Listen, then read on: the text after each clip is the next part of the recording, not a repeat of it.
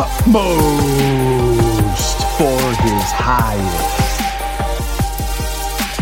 Good, glorious morning. It's beautiful to be here with you. I want to go through Utmost for His Highest with you today. If you would join me, you can certainly go to utmost.org and read along for yourself. Question revelation.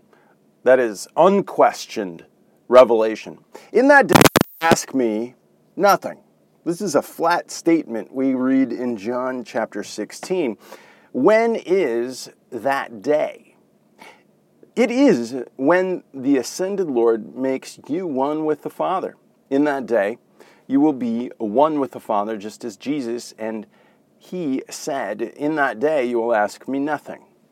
Until the resurrection life of Jesus is fully exhibited in you, you have questions about many things. Then, after a while, you find that all your questions are gone, and you don't seem to have any left to ask you have come to the point of total reliance on the resurrection life of Jesus, which brings you into complete oneness with the purpose of God. Are you living that life now? If not, why aren't you?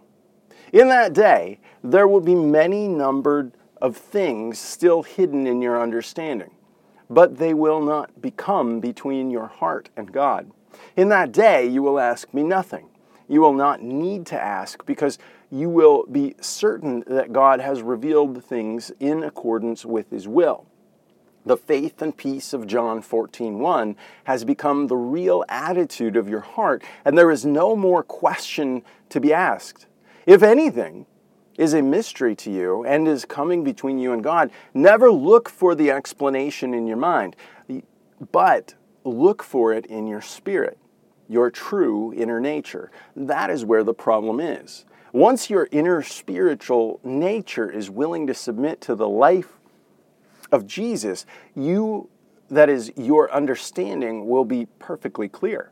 And you will come to the place where there is no distance between the Father and you.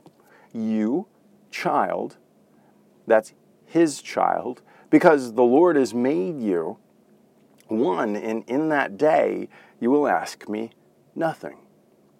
Lord, I pray for that day to be today. I pray that you would work gloriously in the Holy Spirit to minister unto us and leave in that day us needing to ask nothing because we're so close to you. Will you do that work in us today? The unquestioned revelation.